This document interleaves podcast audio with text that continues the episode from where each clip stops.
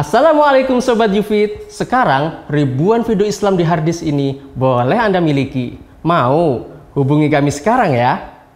Kami tunggu ya.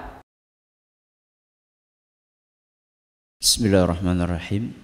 Assalamualaikum warahmatullahi wabarakatuh. Alhamdulillahi wa kafa Wassalatu wassalamu ala rasulihil mustafa وعلى آله وصحبه ومن اختفى أما بعد Kita panjatkan puja dan puji syukur kehadirat Allah Tabaraka wa Ta'ala Pada kesempatan malam yang berbahagia ini Kita masih kembali diberi kekuatan, kesehatan, hidayah serta taufik dari Allah Jalla wa Ala Sehingga kita bisa kembali menghadiri pengajian rutin malam Sabtu untuk mengkaji adab dan akhlak di dalam Islam di Masjid Jenderal Sudirman Purwokerto ini. Kita berharap semoga Allah Subhanahu wa taala berkenan untuk melimpahkan kepada kita semuanya ilmu yang bermanfaat sehingga bisa kita amalkan sebagai bekal untuk menghadap kepada Allah Jalla wa ala. Amin. Salam dan salam semoga senantiasa tercurahkan kepada junjungan kita Nabi besar Muhammad sallallahu alaihi wasallam kepada keluarganya, sahabatnya dan umatnya yang setia mengikuti tuntunannya hingga di akhir nanti. Para hadirin dan hadirat sekalian yang kami hormati dan juga segenap pendengar Radio Insani via streaming di mana pun anda berada dan juga para pemirsa Yufi TV dan Surau TV yang semoga senantiasa dirahmati oleh Allah Azza wa Jal. Alhamdulillah pada pertemuan yang lalu kita sudah mulai membahas kandungan dari hadis yang kesembilan yang disebutkan oleh Imam Ibn Hajar Al-Asqalani dalam kitab beliau Bulughul Maram Kitabul Jami' yaitu an Abi Hurairah radhiyallahu anhu qal dari sahabat Nabi SAW Abu Hurairah radhiyallahu anhu beliau berkata qala Rasulullah sallallahu alaihi wasallam Rasulullah sallallahu alaihi wasallam bersabda la tabda'ul yahuda wan nasara bisalam janganlah kalian mengawali mengucapkan salam kepada orang Yahudi dan Nasrani Wa idza laqitumuhum fi tariqin fattarruhum ila. Kalau kalian berpapasan dengan mereka, maka persempitlah jalan mereka. Hadis riwayat Muslim. Pada pertemuan yang lalu kita baru bahas potongan yang pertama itu pun belum selesai yaitu tentang larangan dari Nabi SAW untuk mengawali mengucapkan salam kepada siapa? Orang Yahudi dan Nasrani. Kemarin kita sampaikan alasannya kenapa kita nggak boleh. Satu, karena Rasulullah SAW melarang. Karena Rasulullah SAW melarang. Itu alasan yang pertama. Alasan yang kedua, karena salam adalah penghormatan, pemuliaan. Dan mereka tidak layak untuk mendapatkan itu. Yang ketiga, Tujuan salam adalah menumbuhkan kasih sayang dan kita dilarang oleh Allah untuk berkasih sayang dengan mereka. Ini tiga poin yang kita jelaskan pada pertemuan yang lalu. Hari ini kita akan melanjutkan pembahasan tentang masalah salam. Kita belum akan membahas tentang masalah jalan tadi, mempersempit apa? Jalan. Ini uh, kita akan bahas insya Allah pada pertemuan yang akan datang. Kita masih akan melanjutkan pembahasan tentang salam kepada non-muslim. Nabi SAW tadi mengatakan jangan kalian mengawali salam. Kira-kira ini hukumnya apa? Haram? Apa makruh? Apa ada perbedaan pendapat di antara para ulama? Nah, haram, apa makruh, apa bahkan boleh? Haram. Satu kata. Adapun yang disampaikan oleh Imam Nawawi rahimahullah, beliau mengatakan dalam sebuah dalam kitab beliau yaitu Syarah Sahih Muslim, beliau mengatakan wa fil mas'alati khilafun. dalam masalah ini, masalah apa? Boleh atau tidak mengawali mengucapkan salam kepada non muslim khilafun. Apa khilaf? Perbedaan pendapat di antara para ulama.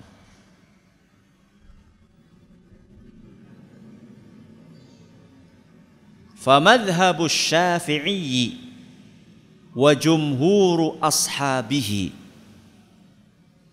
Adapun madhabnya Imam Syafi'i dan mayoritas ulama Syafi'iyah kalau dikatakan Imam Syafi'i sama ulama Syafi'iyah bedanya apa?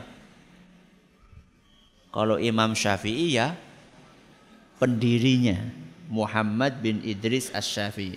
Kalau ulama Syafi'iyah itu adalah ulama-ulama yang mengikuti madhabnya Imam Syafi'i.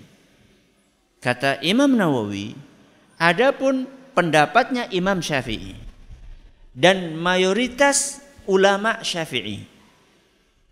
Wa aktsarul ulama dan mayoritas ulama-ulama yang lain. Berarti bukan hanya ulama apa? Madhab Syafi'i.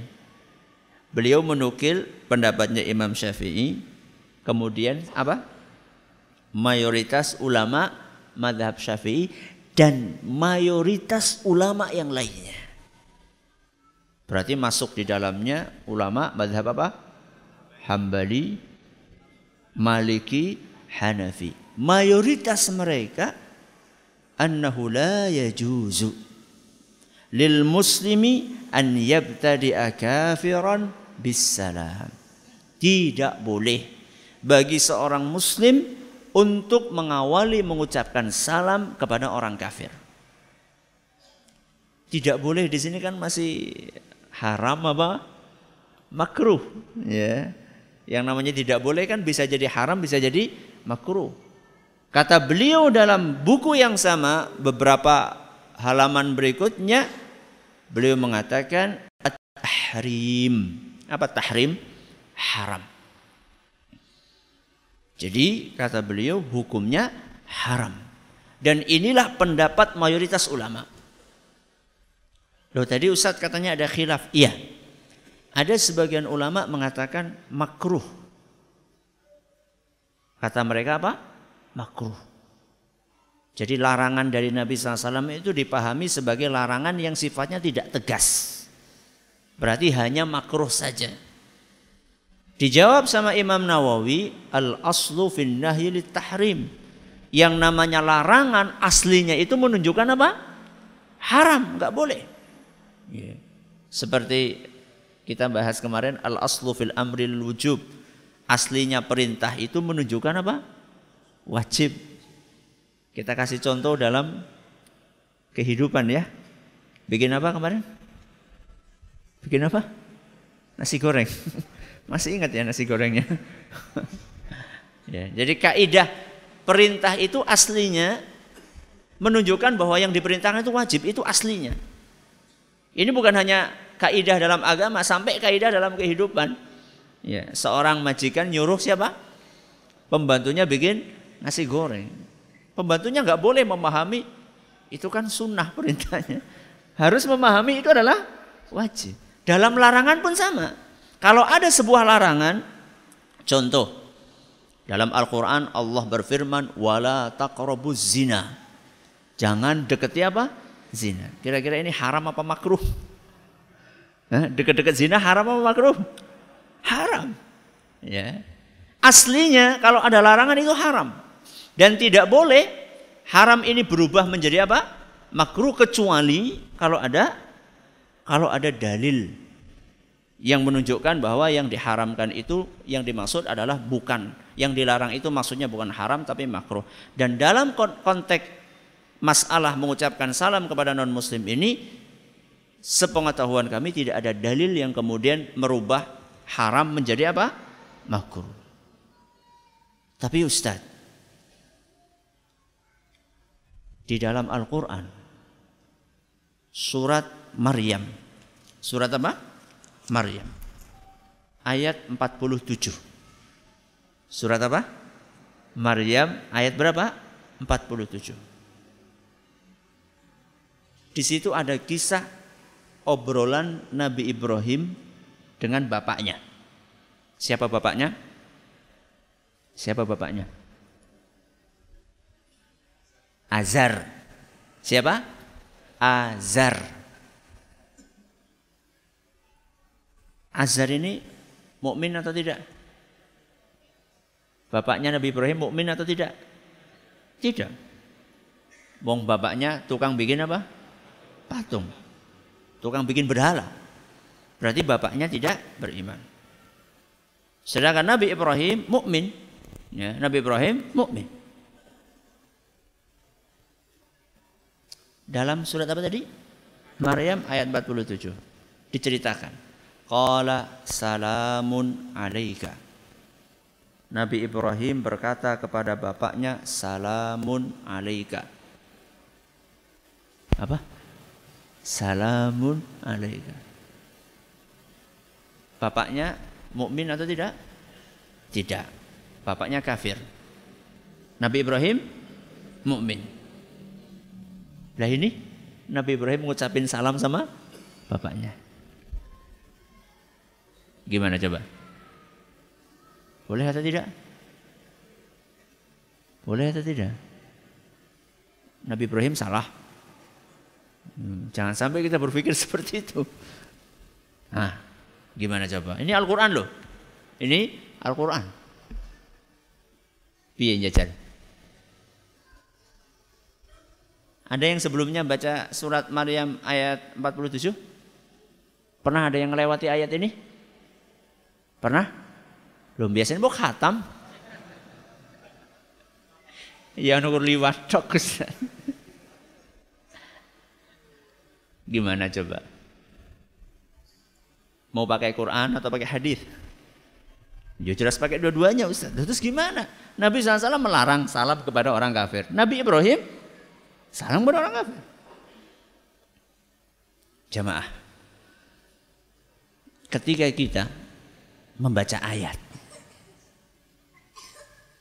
dan kita ini nggak mudeng, kita ini kayak gini. Salah satu tips yang dianjurkan sama ulama kita, kalau nggak paham coba lihat ayat sebelumnya. Kalau nggak paham juga lihat ayat sesudahnya. Kalau nggak paham juga tanya kepada ahlinya, yaitu para pakar tafsir. Kalau jenengan nggak paham, fawailul lil musallin. Cilaka wong sing salat. Kepriwe wis salat apa? Cilaka. Maka coba lihat ayat sesudahnya. Apa? Alladzina hum an salatihim sahun. Yaitu orang-orang yang lalai dari salatnya. Oh, berarti ora wong sembarang salat gue cilaka. Maksudnya wong sing salat lalai ora bener salate. Ya. Nah, sekarang mari kita lihat. Ini ayat ini surat apa tadi? Maryam ayat 47. Itu sedang bercerita tentang diskusi antara siapa? Nabi Ibrahim dengan bapaknya. Diskusi itu diawali dari ayat 42. Kalau tadi ayat berapa? 47. Ayat 42 itu bercerita tentang Nabi Ibrahim ngajak bapaknya untuk menyembah Allah.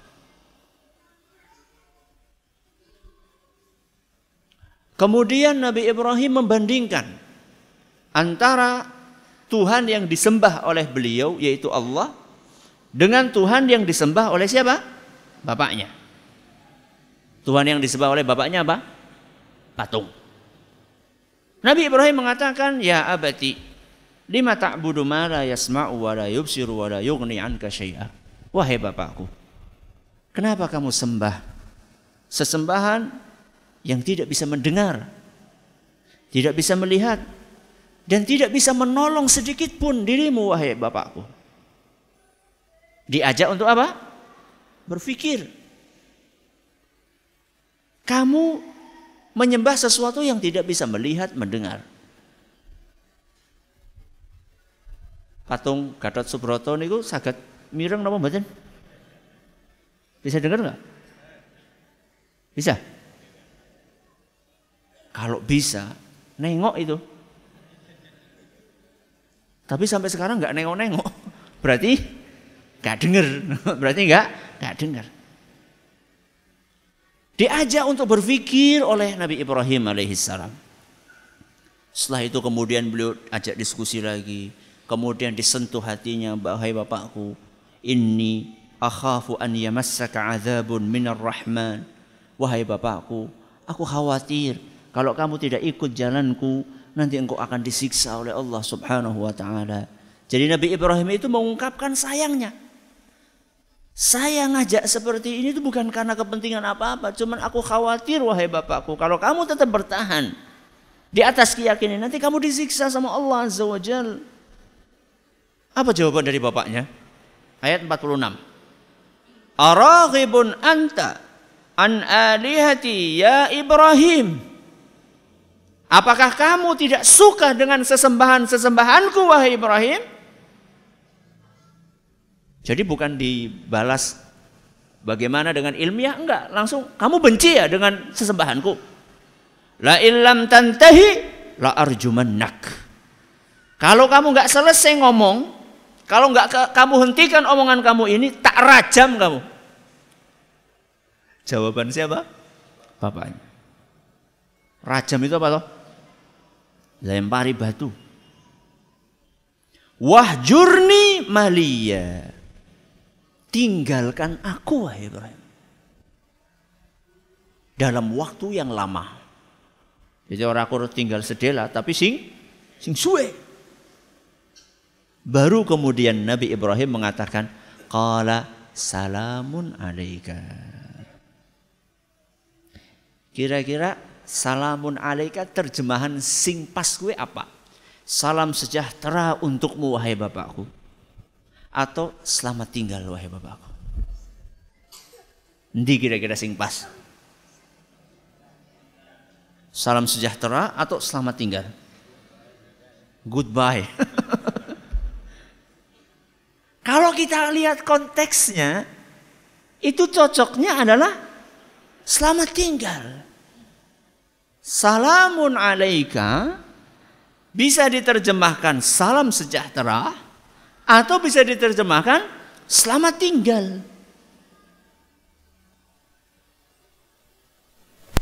Dan terjemahan selamat tinggal ini didukung oleh ayat sesudahnya. Ayat berapa berarti sesudahnya? Ayat 48. Ayat 48 Nabi Ibrahim melanjutkan wa a'tazilukum aku akan jauhkan diriku darimu. Ini apa artinya berarti? Pergi. Ya. Wa a'tazilukum wa ma tad'una min dunillah. Aku akan tinggalkan dirimu dan sesembahan-sesembahan selain Allah yang kalian sembah. Berarti salamun alaika di sini bukan ucapan selamat. Selamat penghormatan bukan. Tapi ucapan apa? Selamat tinggal.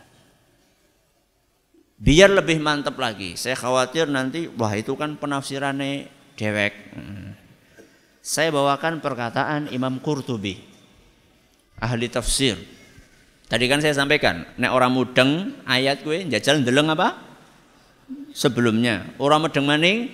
Sesudahnya. Orang mudeng maning? Tanya pada ahlinya. Kita tanya sama Imam Qurtubi. Seorang pakar tafsir beliau mengatakan wal jumhuru. Mayoritas ulama tafsir. Mayoritas ulama. Ala anna al-murada bisalamihi al-musalamatu allati hiya al-mutarakatu lat-tahiyyah. Mayoritas ulama menafsirkan bahwa yang dimaksud dengan salam yang diucapkan oleh Nabi Ibrahim kepada siapa? Bapaknya, sinten bapak eh? Azar. Ya, sinten? Azar. Salam yang diucapkan oleh Nabi Ibrahim kepada bapaknya Azar menurut mayoritas ulama bukan salam penghormatan tapi salam selamat tinggal. Salam nopo? Selamat tinggal. Sedangkan salam yang dilarang oleh Nabi kita Muhammad SAW, salam apa? Salam penghormatan. Salam yang dilarang oleh Nabi kita SAW untuk kita ucapkan kepada non muslim adalah salam penghormatan. Bukan salam apa tadi? Selamat tinggal. Dengan demikian, apakah ayat ini bertentangan dengan hadis Nabi SAW? Tidak bertentangan. Dan kebanyakan apa yang sering muncul di benak banyak orang, oh ayat ini bertentangan dengan hadis ini, rata-rata sumbernya karena tidak faham. Ya. Kalau paham, tidak akan mungkin ayat sama hadis apa bertentangan. Jadi kesimpulannya mayoritas ulama berpendapat hukumnya apa? Haram. Hukumnya haram dan insya Allah ini pendapat yang lebih kuat. Nah terus kalau kita ketemu sama mereka Ustadz, apa yang harusnya kita ucapkan? Riwe. Kemungkinan kan di dalam kantor kan kita ada apa? Ada non muslim, tetangga kita ada yang non muslim, betul? Betul. Teman di sekolah ada yang non muslim. Kalau ketemu sama mereka gimana? Woi, gitu? Apa gimana? Eh, bro, ya. Kata para ulama, kalau sekedar sapaan biasa tidak apa-apa. Sebagian ulama mengatakan kalau sekedar sapaan biasa tidak apa-apa. Contohnya apa? Selamat pagi. Terus? Gimana kabarnya? Terus? Udah makan belum? Arab ngajak apa? Piye kabare? Ya. Yang seperti itu nggak apa-apa. Ya, menurut sebagian ulama. Ada ulama yang mengatakan, "Duh, nggak boleh." Itu pun nggak boleh. itu pun nggak nggak boleh. Kenapa? Karena itu juga sapaan. Yuk kita lihat hadis Nabi SAW yang dilarang sama Nabi menyapa atau mengucapkan salam. Mengucapkan salam. Kan tadi hadisnya jelas, la tabda'ul yahuda wan nasara bis salam. Jangan kalian mengawali mengucapkan apa? Salam. Bukan jangan mengawali menyapa, enggak. Ya. Dan sapaan dengan salam sama atau tidak? Beda. Salam itulah sapaan yang yang sangat istimewa dan kita sudah jelaskan kan pada pertemuan entah pertemuan yang keberapa dahulu.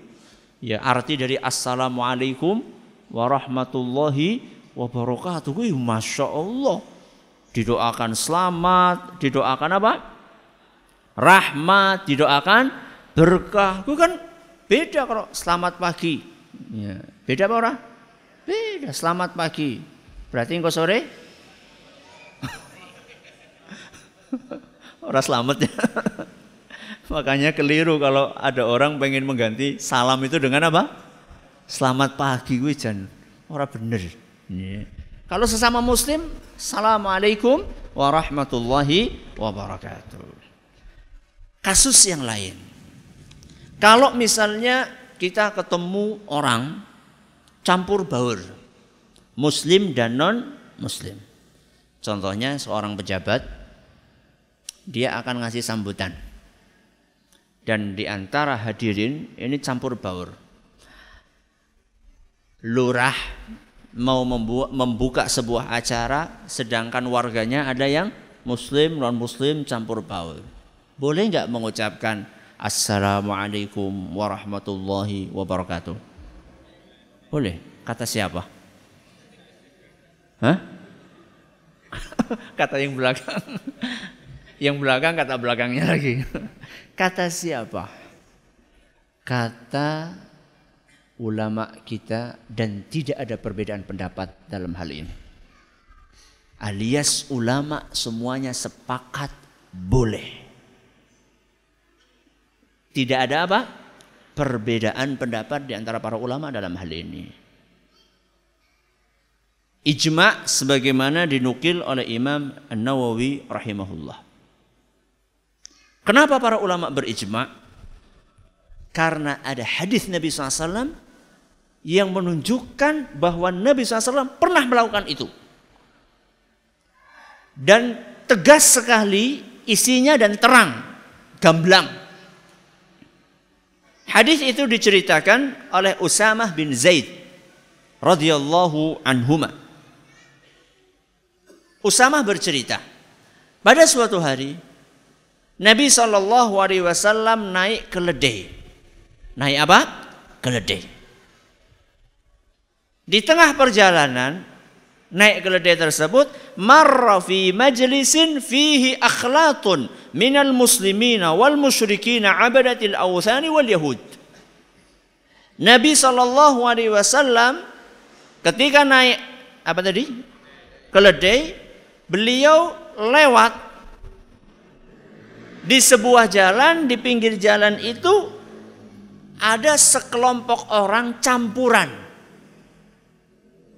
Campuran di sini maksudnya adalah di situ ada orang Islam, ada orang musyrik, penyembah berhala, dan ada orang Yahudi. Berarti lengkap ya, lengkap. Muslim, penyembah berhala, Yahudi. Yahudi mewakili ahlul kitab. Sedangkan musyrik mewakili orang-orang beragama selain ahlul kitab. Kemudian ada muslim. Saya ringkas hadisnya fasallama alaihim. Apa artinya? Dan Nabi SAW pun mengucapkan salam kepada mereka semua. Hadis riwayat Bukhari dan Muslim. Berarti Nabi praktek atau tidak? Praktek. Kesimpulannya boleh atau tidak? Boleh. Tapi perlu nggak Ustadz kita niatkan jane sing disalami gue wong Islam. Perlu tidak? Perlu. Imam Ahmad rahimahullah pernah pernah ditanya tentang kasus ini. Bagaimana kalau misalnya kita salam dengan orang yang di situ campur baur, ada muslim, ada non-muslim. Apakah perlu kita niati di dalam hati kita untuk salam yang saya ucapkan, saya khususkan untuk orang Islam? Beliau mengatakan naam. Apa naam? Ya, alhamdulillah. Sekian hutan. Minimal satu kata. naam karo apa? Naam karo la. naam kata beliau, iya. Tanwis salama alal muslimin kamu niatkan salam itu untuk orang Islam. Dah. Selesai pembahasan tentang memulai mengucapkan salam. Pembahasan berikutnya adalah bagaimana kalau mereka mengucapkan salam dahulu kepada kita. Kalau tadi kan nggak boleh mengawali salam. Nah kalau yang mereka salam gimana? Ada nggak orang kayak gitu? Ada, sering salam itu sekarang itu jadi sesuatu yang seperti bismillah, seperti alhamdulillah. Ya. Jadi kabeh-kabeh pada apa? Pada nganggu. Dokter non muslim yang nyuntik yang macamnya apa? Bismillah. Ya. Kepriwe kabare, Dok? Alhamdulillah. Aduh, gitu. Ki wong Islam tapi nganggo apa? Alhamdulillah karo bismillah. Ya. Termasuk salam juga. Termasuk salam juga. Ya. Dalam salam pun juga ada orang-orang non muslim yang mengawali assalamualaikum. Nah, kalau misalnya kita menghadapi kasus seperti itu, apakah kita perlu menjawab atau tidak? Kalau menjawab, jawabnya bagaimana? Ya. Kebanyakan ulama mengatakan jawabannya waalaikum. Kebanyakan ulama mengatakan jawabannya apa? Waalaikum. Orang nanti waalaikummus salam. Tidak. Kenapa? Karena ada hadis dalam Sahih Bukhari menyebutkan Idza sallama alaikum ahlul kitabi faqulu wa alaikum. Kalau ada ahlul kitab, siapa ahlul kitab? Orang Yahudi dan Nasrani mengucapkan salam kepada kalian, kalian di sini siapa? Kaum muslimin. Maka hendaklah kalian menjawab wa alaikum. Titik. Mayoritas ulama berpendapat cukup menjawab dengan apa? Waalaikum. Lah terus bagaimana dengan ayat surat An-Nisa ayat 86? Masih ingat? Apa coba? Wa idza huyyitum bi tahiyyatin fahayyu bi ahsani minha atau bi ahsana minha aw rudduha. Kalau ada orang salam kepada kalian, maka jawablah dengan salam yang lebih baik atau minimal sama. Jawab salam hukumnya apa? Wajib fardu ain kalau sendirian. Itu bagaimana? Ayatnya nyuruh kalau ada orang salam dijawab. Dan jawabnya minimal sama. Lah kalau mereka Assalamualaikum. Dewek jawabnya apa? Waalaikum. Kue berarti kurang apa ora? Kurang. Priwen jajan. Hari ini kita harus banyak mikir ini. ya. Ya. Bagi Arab makan malam berapa? ya. Ini pelajaran hari ini banyak mikir, enggak apa-apa. Ya latihan. Latihan apa? Mikir bahwa ulama kita itu ketika membahas sesuatu itu mereka itu tidak asal-asalan. Kata sebagian ulama seperti Imam Ibnu Qayyim Al-Jauziyah dan yang lainnya Syekh Ibnu Utsaimin kata beliau kalau jelas-jelas kita dengar dengan telinga kita dia mengucapkan assalamualaikum maka seyogianya kita jawabnya sama apa Waalaikumsalam. Kenapa? Karena Allah yang merintahkan seperti itu dalam Al-Quran.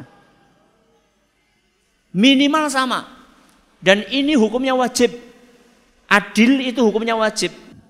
Sebagian ulama berpendapat kalau non muslim yang mengucapkan assalamualaikum maka jawabnya waalaikumsalam. Kenapa?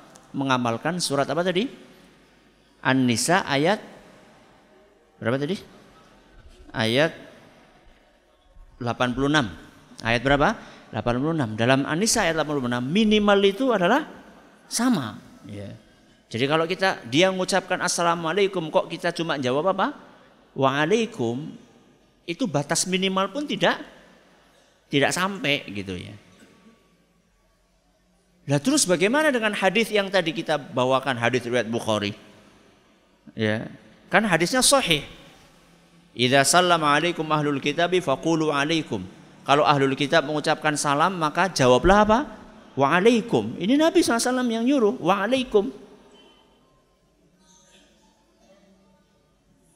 Imam Ibnu Qayyim mengatakan Al-Jauziyah rahimahullah mengatakan Coba baca hadisnya dari awal.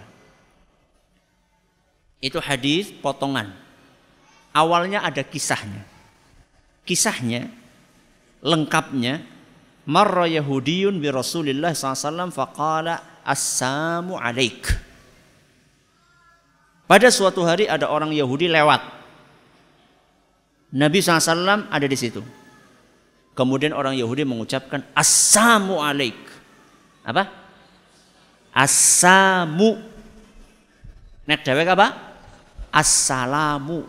Dihapus apa nek? Lane.